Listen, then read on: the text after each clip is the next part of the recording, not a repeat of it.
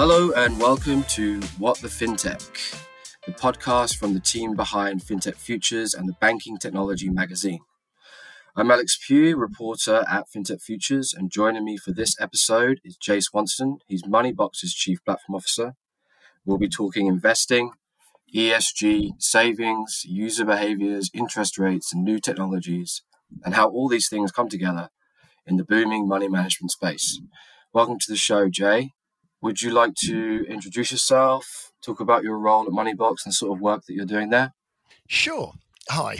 So, as you say, I'm Chief Platform Officer. And what that basically means is that here at Moneybox, I get to run all of the tech. We've built all of our own tech here. So we have uh, in house tech teams that have built our platforms. And then, obviously, off the back of those platforms, we need to run the investment processes, the customer accounts, etc., and all of the uh, regulated processes that spawn off managing all of those records for all of our customers. So that's kind of my role. And I guess over the years, I've been doing things in operations and strategy and other areas, and have been working here now for about four and a bit years. Thanks, Jay. So, first up in the podcast is our news and numbers segment.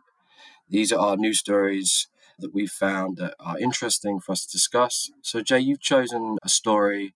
I think both of our choices are kind of they reflect a wider trend at the moment with the economic conditions that are seemingly on the horizon.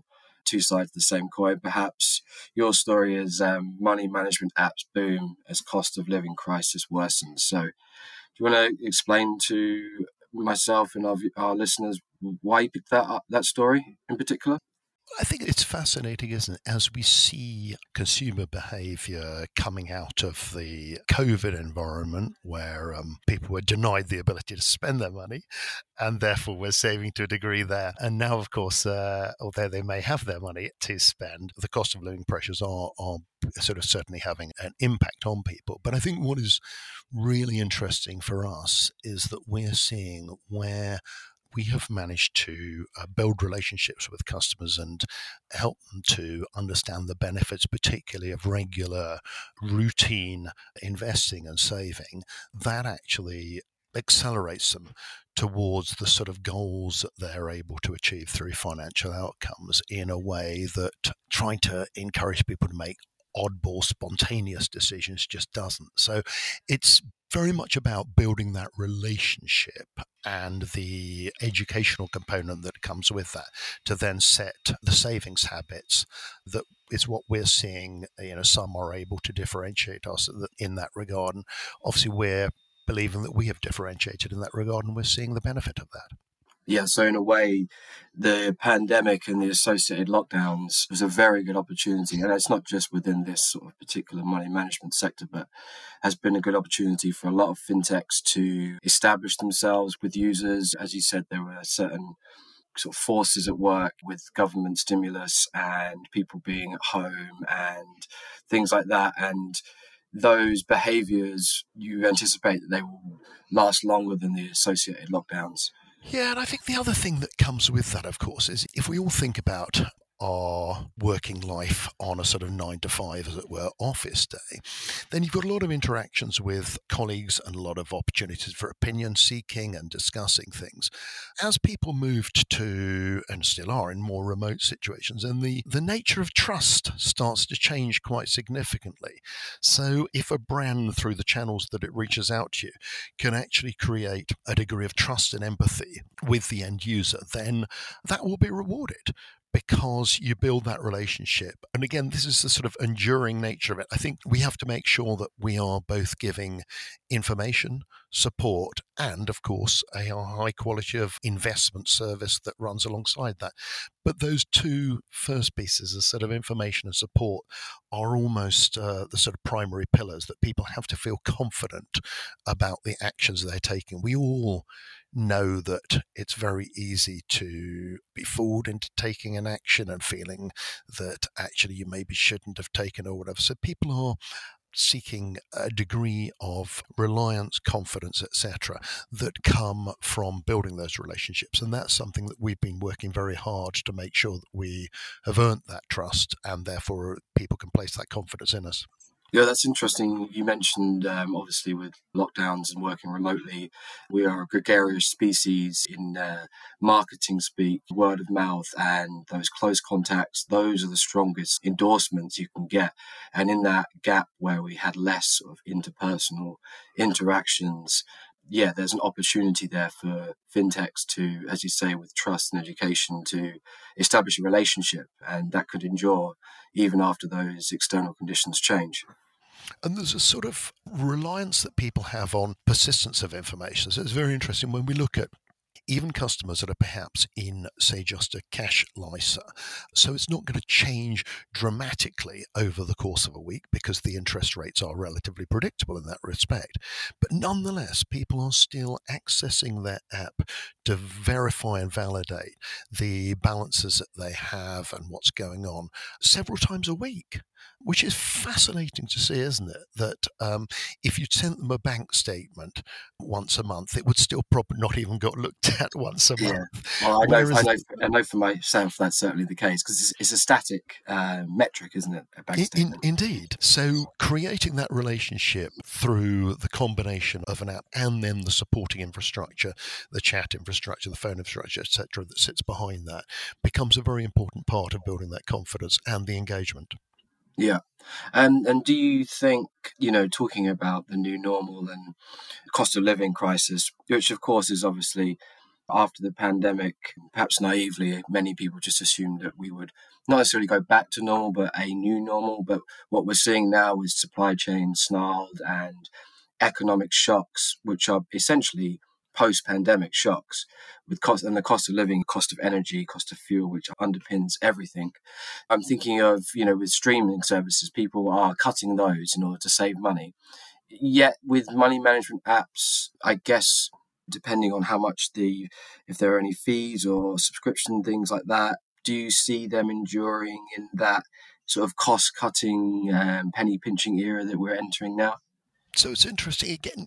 If we sort of step back a moment and kind of go, why are people even using the Moneybox app? Well, they're using the Moneybox app because they know there are certain things in their lives that they want to achieve, and those things are financially enabled at the very least. So let's take buying a house. I only have a binary choice, really. I either continue to pay rent or I buy a house. Um, we are a nation of house owners, and unsurprisingly, that's the direction that a number of people look to go. And that's made us a leader in the LISA market. And we've now seen more than 30,000 of our customers actually buying houses for the first time. So that's just tremendously exciting for us to see. And those are things that just are going to happen, cost of living crisis or not. People are going to prioritize those as opportunities. And if we can, again, it's back to the trust and confidence point that I was making earlier. If we've successfully helped somebody accelerate their ability to buy a house, then actually that makes us worthy of their trust. We've helped to deliver that outcome that they initially perhaps only dreamed of. So, what we do see is we see people engaging, particularly on the regular savings front of things. What we have seen and we do see this with market downturns just as much as cost of living actually we see that the spontaneous one-off type deposits tend to fall away. And, that, and that's entirely human really isn't it? I've managed to understand that actually I need to progressively save towards a goal, so I will commit to that. But the nature of the environment, that market volatility combined perhaps with cost of living means that I am not spontaneously going to get off my sofa on a Sunday afternoon and chuck 50 quid into my ISA. So that's not going to be front of mind for me, but I will continue my uh, savings process. So it's very interesting to see that people are cutting back maybe on subscriptions to what they perceive as non essential things, but actually they're still understanding that saving for those financial goals is pretty much essential. Yeah, and obviously, like you say, those spontaneous one-off deposits tend to be larger. But if you have a mechanic that allows people to save little and often, it feels less painful, and it's also probably in the whole cumulatively, you know, you probably will end up saving more money. And of course, you know, those of us who who have sort of studied investing uh, to a degree, and we do try and share a reasonable amount of this on the app, although obviously many will be new investors. So the extent to which they want to dive in to understanding more is for them to decide. But obviously, there is a mathematical process whereby if you save regularly, even in a volatile market, you're effectively smoothing the line, um, the so called pound cost averaging. And in so doing, you reduce the impact of volatility. Whereas if you're just trying to pick a time to put a single amount of money in, your chances of winning or losing are pretty much equal.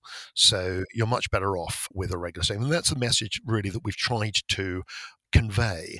And again, if you convey that message successfully and people understand it in the appropriate way and then see the benefits of that action, again, you build the confidence and trust, don't you? Yeah. Um, so before moving to the second part, so we're talking about market volatility and, and, and that kind of thing.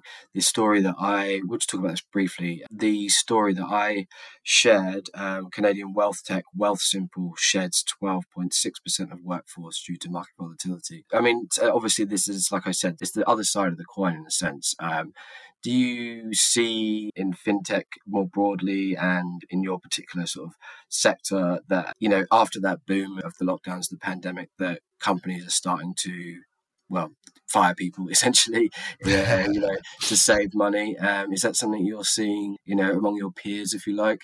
So I think clearly there was a a significant wall of money from investors that was looking to try and find fintechs that were going to deliver suitable returns for investors in the fintech as a corporate entity rather than investors as customers.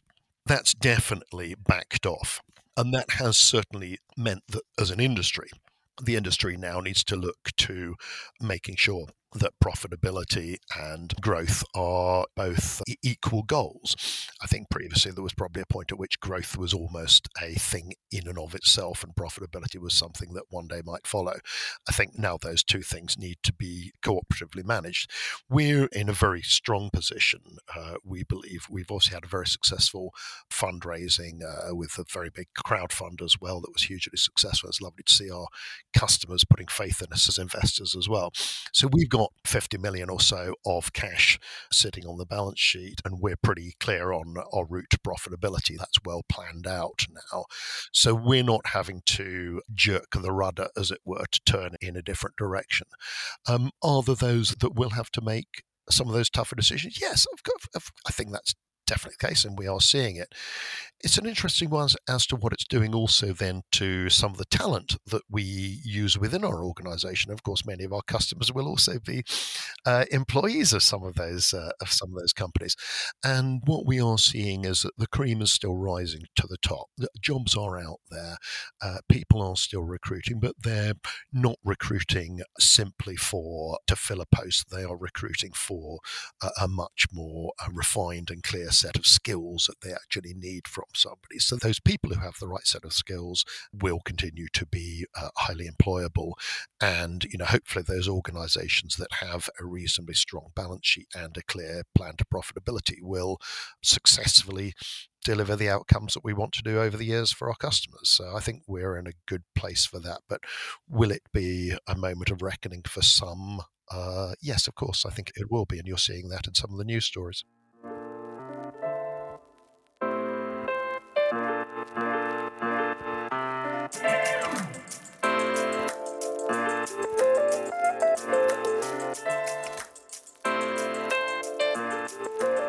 So this is our interview style section. So focusing the discussion into a specific industry topic or sector. So let's start off with some some good news. Uh, Moneybox has enjoyed pretty good steady growth in recent years 850,000 customers sorry. And um, the competitive landscape though is becoming increasingly competitive. We touched on this a little bit before but if you could go into some detail about how is moneybox differentiated in such a competitive market and how do you see the market changing in the coming months and years as we all grapple with these global forces of inflation Sure. One of the first things to say really is that this is a new ish market, isn't it? So we do see competition as being a good thing in that it both helps people to sort of understand how app based uh, solutions can be relevant to the way uh, people want to run their lives in this regard. People like myself have seen the evolution of literally door to door selling and even door to door money collection, which is uh, which was still happening when I started working with an insurance company around about the year 2000, we still had 300,000 customers who were paying monthly premiums that were collected in cash uh, on mad. the door. Um, Different era. so it is a different era, isn't it? But those Yes. are still, uh, you know, we're 20 years on, but those people still have financially enabled needs um, now. So the brilliant thing is if we can work as an industry to deliver great solutions to those customers, then actually that transition to a more efficient and effective way of servicing will be enabled. And that's a, that's a very cool thing for all parties. So I guess competition is good in that regard, in that it, it tries to. Well, then, from our point of view, we want to compete by being seen, as I was saying earlier, as highly trusted to enable that confidence in us and in what we're offering from our customers. Uh, and it's in doing that, then, we need to both interact with the customers in a sympathetic and empathetic way, but we also need to provide the component parts of the right solutions for them. So, a customer that, for example, wants to buy a house needs to have LISAs because that's the best way of acquiring the uh, government bonus if that's suitable for the customer.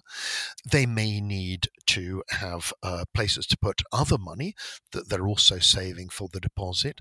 They may need help with the mortgage process and acquiring a suitable mortgage. All of those are things that we bring to bear through the single app to give the customer a solution to the house buying needs. So we see them as not so much taking out a LISA with us as embarking on their house buying journey. And if that if we become partner in that journey, then that's hugely successful uh, both for the customer in creating a simple and effective outcome, but also obviously for us in creating the opportunity to have multiple product relations. If we can build that trust then in that huge, you know, life empowering moment where you buy your first house, then logically that customer may well feel that they should place their trust in us to consolidate uh, their existing and future pensions with us, to start to save for other things that they want to do. So, so having that multiplicity of component to bring together into a solution and making it relevant, uh, accessible, and, and you know interesting and engaging for the customer is kind of how you're going to compete. That's the nature of what will drive success. Yeah, create that customer loyalty on their journey towards sort of financial control over, over their finances. Yeah, I mean, a lot of people feel at the mercy of their finances. They don't necessarily feel in control of their own money and their going comings and goings. So yeah, if you can create that peace of mind to a certain extent, it's quite powerful. You mentioned um, home buying and, and pensions, retirement. So in recent years, have expanded the offering from Moneybox from just saving and investing to include home buying and retirement. Where do you see the greatest opportunity in the future? So I think there are probably sort of two dimensions you can look at in in that respect. One of which is nature of the underlying assets, as it were, that you can access. So I think clearly we're working at the moment on giving people the opportunity to invest in individual stocks where they feel those stocks are, ones that they feel a particular you know investment empathy towards. And of course that could come about through a number of reasons through attraction to brand or attraction to business model or whatever. We also have to understand that crypto assets are, are, a valid investment class and we have to consider how and if we accommodate those in our offering. But we've got to balance that with the desire to make sure that customers have a simple, easy way of being able to manage towards their financial goals through investing. And if we overcomplicate that, then that rather loses the confidence and trust point that I was making earlier. So it's a balancing act in that respect. But of course, we do want to give customers choice where that's appropriate. Then I think on the actual sort of way in which we present the component products, if you like, the ISA, the pension, etc.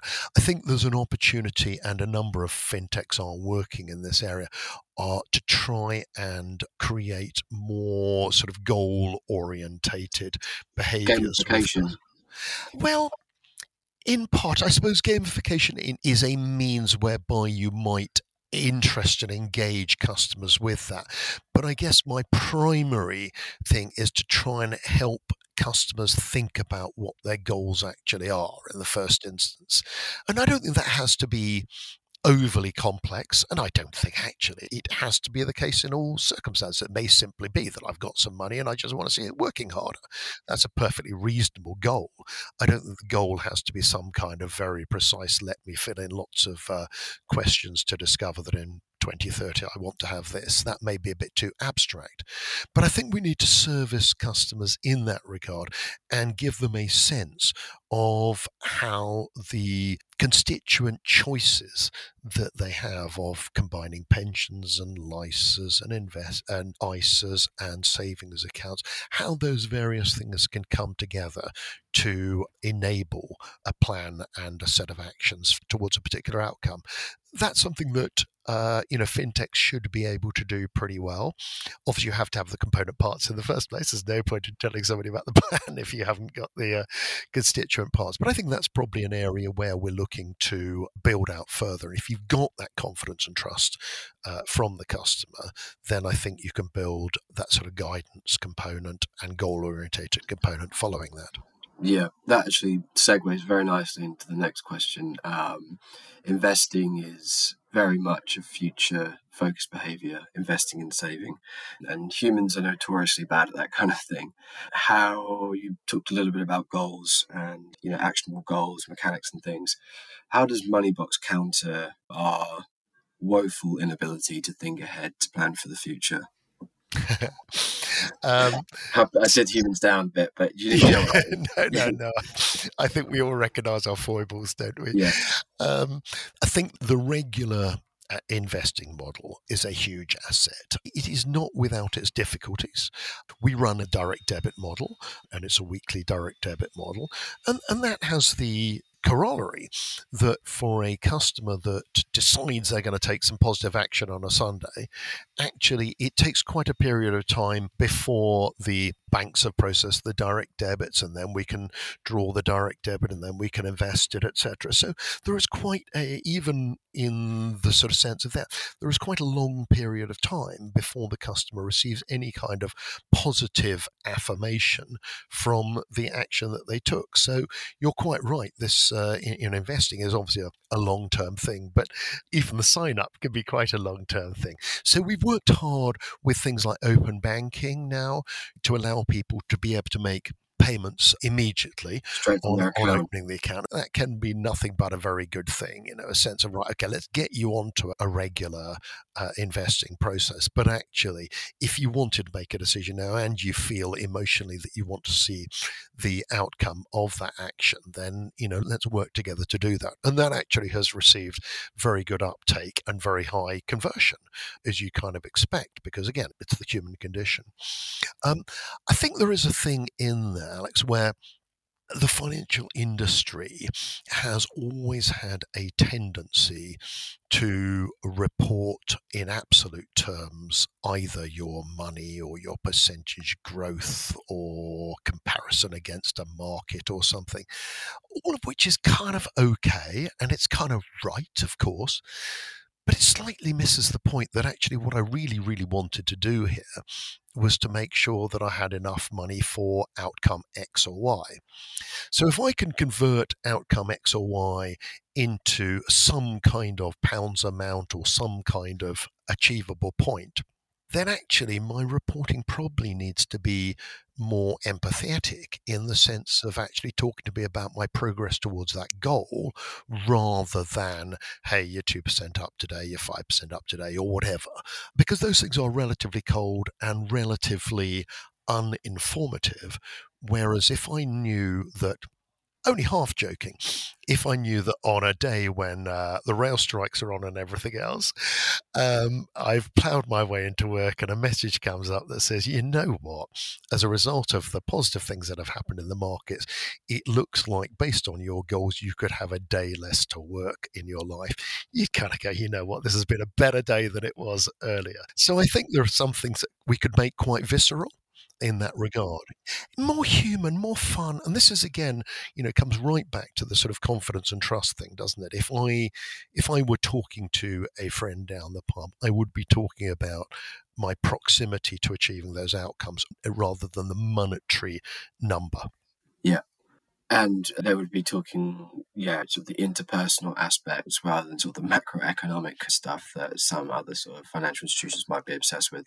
I think that's absolutely right. I mean, of course, that's it's contextual, and if markets are bouncing around, it's entirely right that people want to understand that, and they want to understand what are the implications of those things. And eh, of course, when the Ukrainian crisis broke out and the sanctions were being placed on Russian investments, it was entirely right that people want to know, well, hang on, is my investment in this sort of global fund in any way affected by this sanctioning of Russian stocks? Um, and we were able to provide positive information for customers so that they can completely understand that. So I think it's absolutely right that that macro uh, information is well shared and well digested.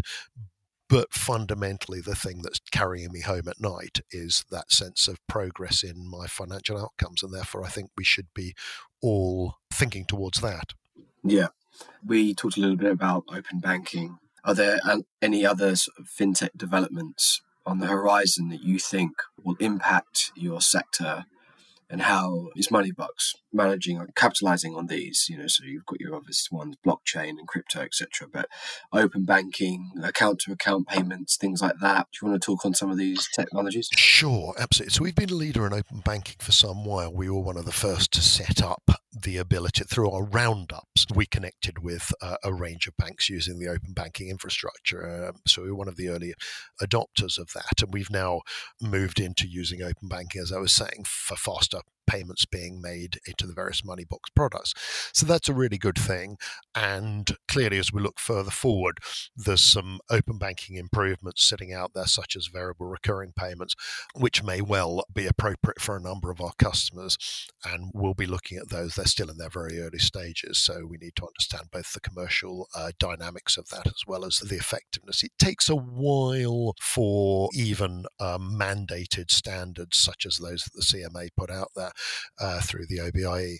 Those mandated standards still take a while to actually properly come into operation, and you end up with a lot of edge cases. So there's a lot of support you have to provide to customers. There's nothing more nervous, is there, than you press a button that says, I'm sending £200 to X, and you get one of those nice spinning wheels that just sits there spinning, and you go, oh my God, have I spent, sent the 200 do I need to do it again? What do I need?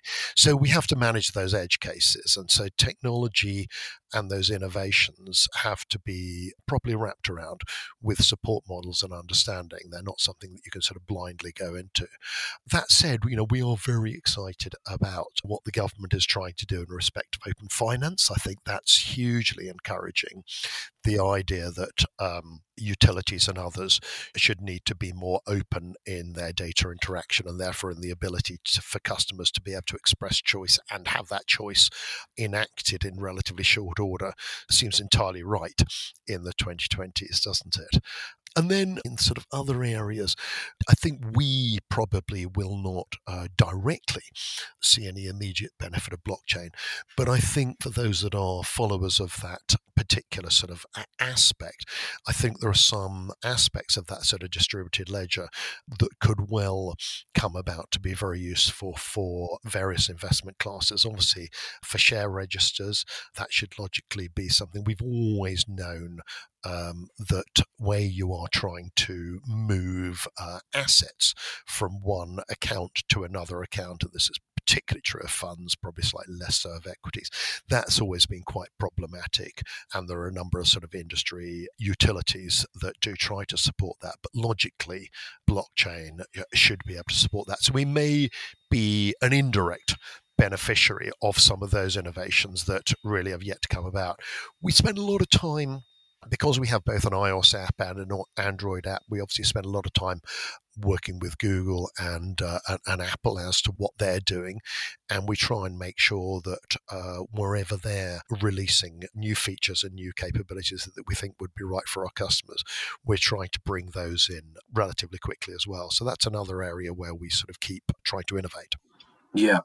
Um, there's a difference between, we mentioned VRPs, difference between the technology being mandated from the top or before it sort of cascades and ripples down becomes kind of a user everyday behavior and there's sometimes a little bit of it can be a little choppy to get people kind of acquainted with it and trusting it i suppose yes and as i say that trust gets very easily eroded if say it only works nine times out of ten and the tenth time it fails in a way that is uncertain. So it's only uh, that once, isn't it? Yeah, but if we can anticipate that failure and we can give the customer a clear, uh, convincing, and verifiable set of messages that explain exactly what has gone on, what action they now need to take. You know, we've all moved on. If we think about the last 15 years from the day when you really didn't know whether to press a button again on the website because it was just hanging, and now actually people have uh, put much more effort into handling those edge cases and actually giving customers clear understanding of what they need. You know, do not press a browser back button, as an example, indeed. Uh, so I think it is important important that we adopt those technologies at the point at which we've got those edge cases properly understood. They doesn't have to be perfect, but it does have to be um, solid. Yeah.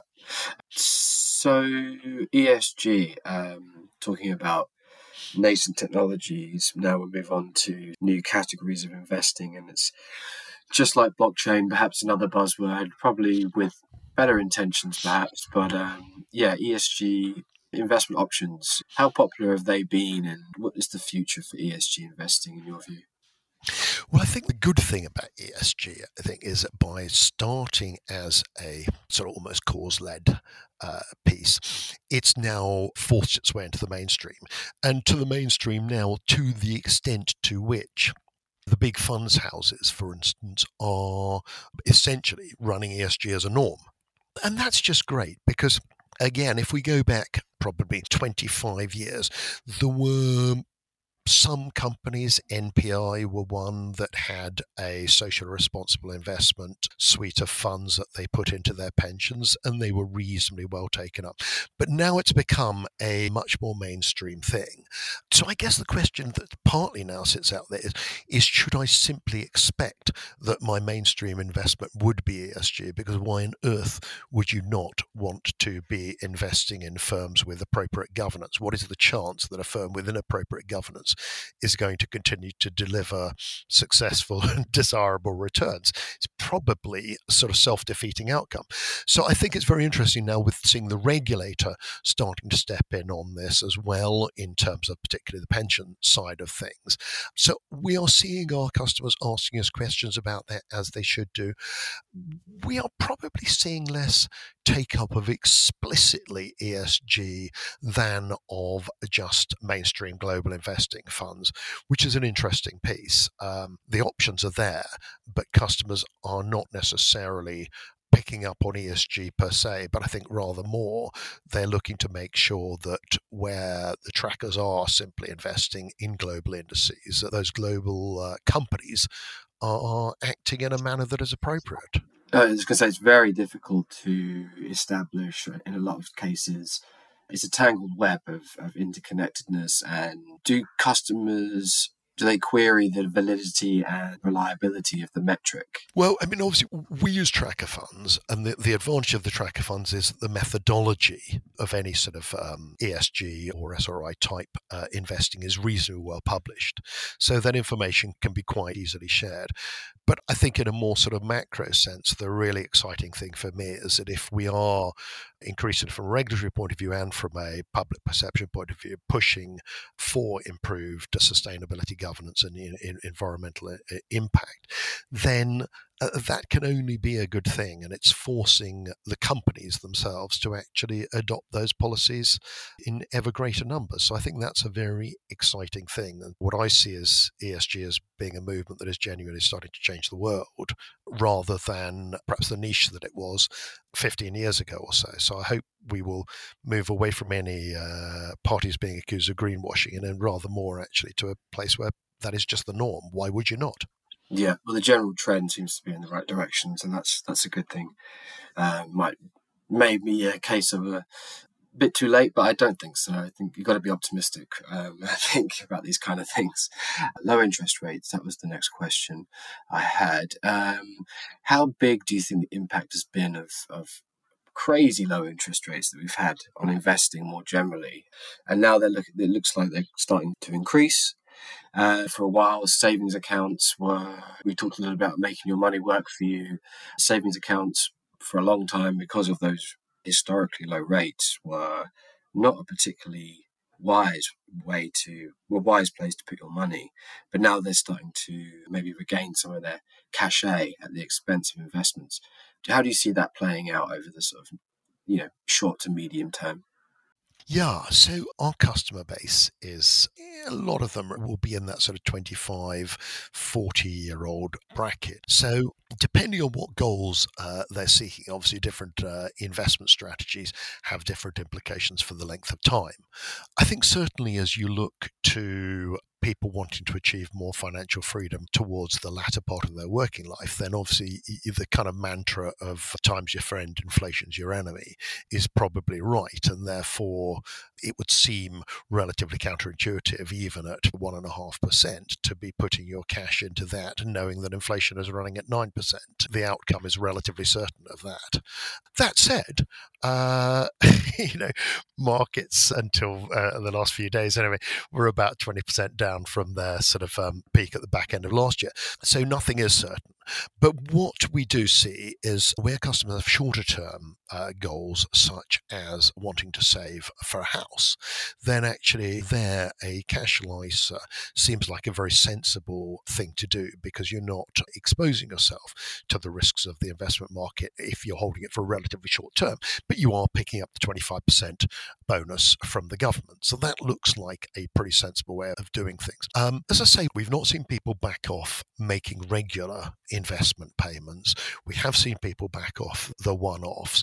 And we have, as you quite rightly say, seen therefore a commensurate rise in people building up interest paying cash balances.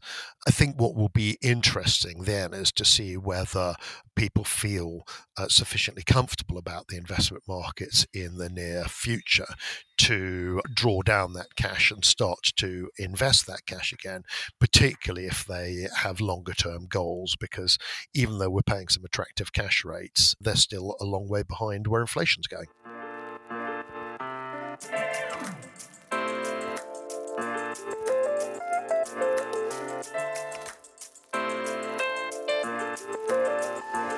Part 3 FinTech Jail. This is where we ask for an overhyped, overused buzzword or industry term or trend that our guest has seen or heard enough of and they want to get shot of it. So then we'll, then we'll talk about it, whether it deserves a place in the jail. As far as I know, I don't think this one's in the jail already. So it's a new, it's one that will be familiar to our listeners, but I think it's a new term. So uh, you've picked, Jay, no brainer. Do you want to explain why that one gets your goat and uh, why you think it should be in fintech jail? For me, the joy of the industry that we work in is that it's forever changing, and that which you didn't think was applicable or would work yesterday turns out to work today. And that change is a tremendously exciting thing. It's an exciting thing for what we can deliver for our customers. So, it's an exciting thing for our employees and our colleagues. It's an exciting thing for our customers. So, for me, demeaning nature of calling something a no-brainer is just crazy. Um, everything should be looked at, thought about, inspected, and reconsidered because it, it, could be applicable tomorrow when it wasn't applicable today. It might have been applicable yesterday, but no longer today. And uh, we have all of us sat in the meeting with somebody who's uh, probably paid considerable amounts of money who looks at a browser goes, well, that's a no-brainer, which just means that they don't want any challenge, they don't want any discussion about it, and actually probably there's some ideas and some valuable discussion that have gone missing. Uh, my team will probably say, "But Jay, I'm sure you said that two weeks ago." And if so, if so, I put it out there. No, I apologise. But I think you know one of the things that we really value here at Moneybox is constantly uh, examining things, reconsidering things, discussing things, and trying to move things forward with always a lens as to if our customers could hear us doing this, would they think this is right? Uh, is the outcome going to be right for the customer? We always feel like they're here with us in the room And as a customer, I'd want to know that people are really, really having a damned hard think about what the best things they can do for me are. Yeah, I mean, yeah, as you mentioned, a no-brainer.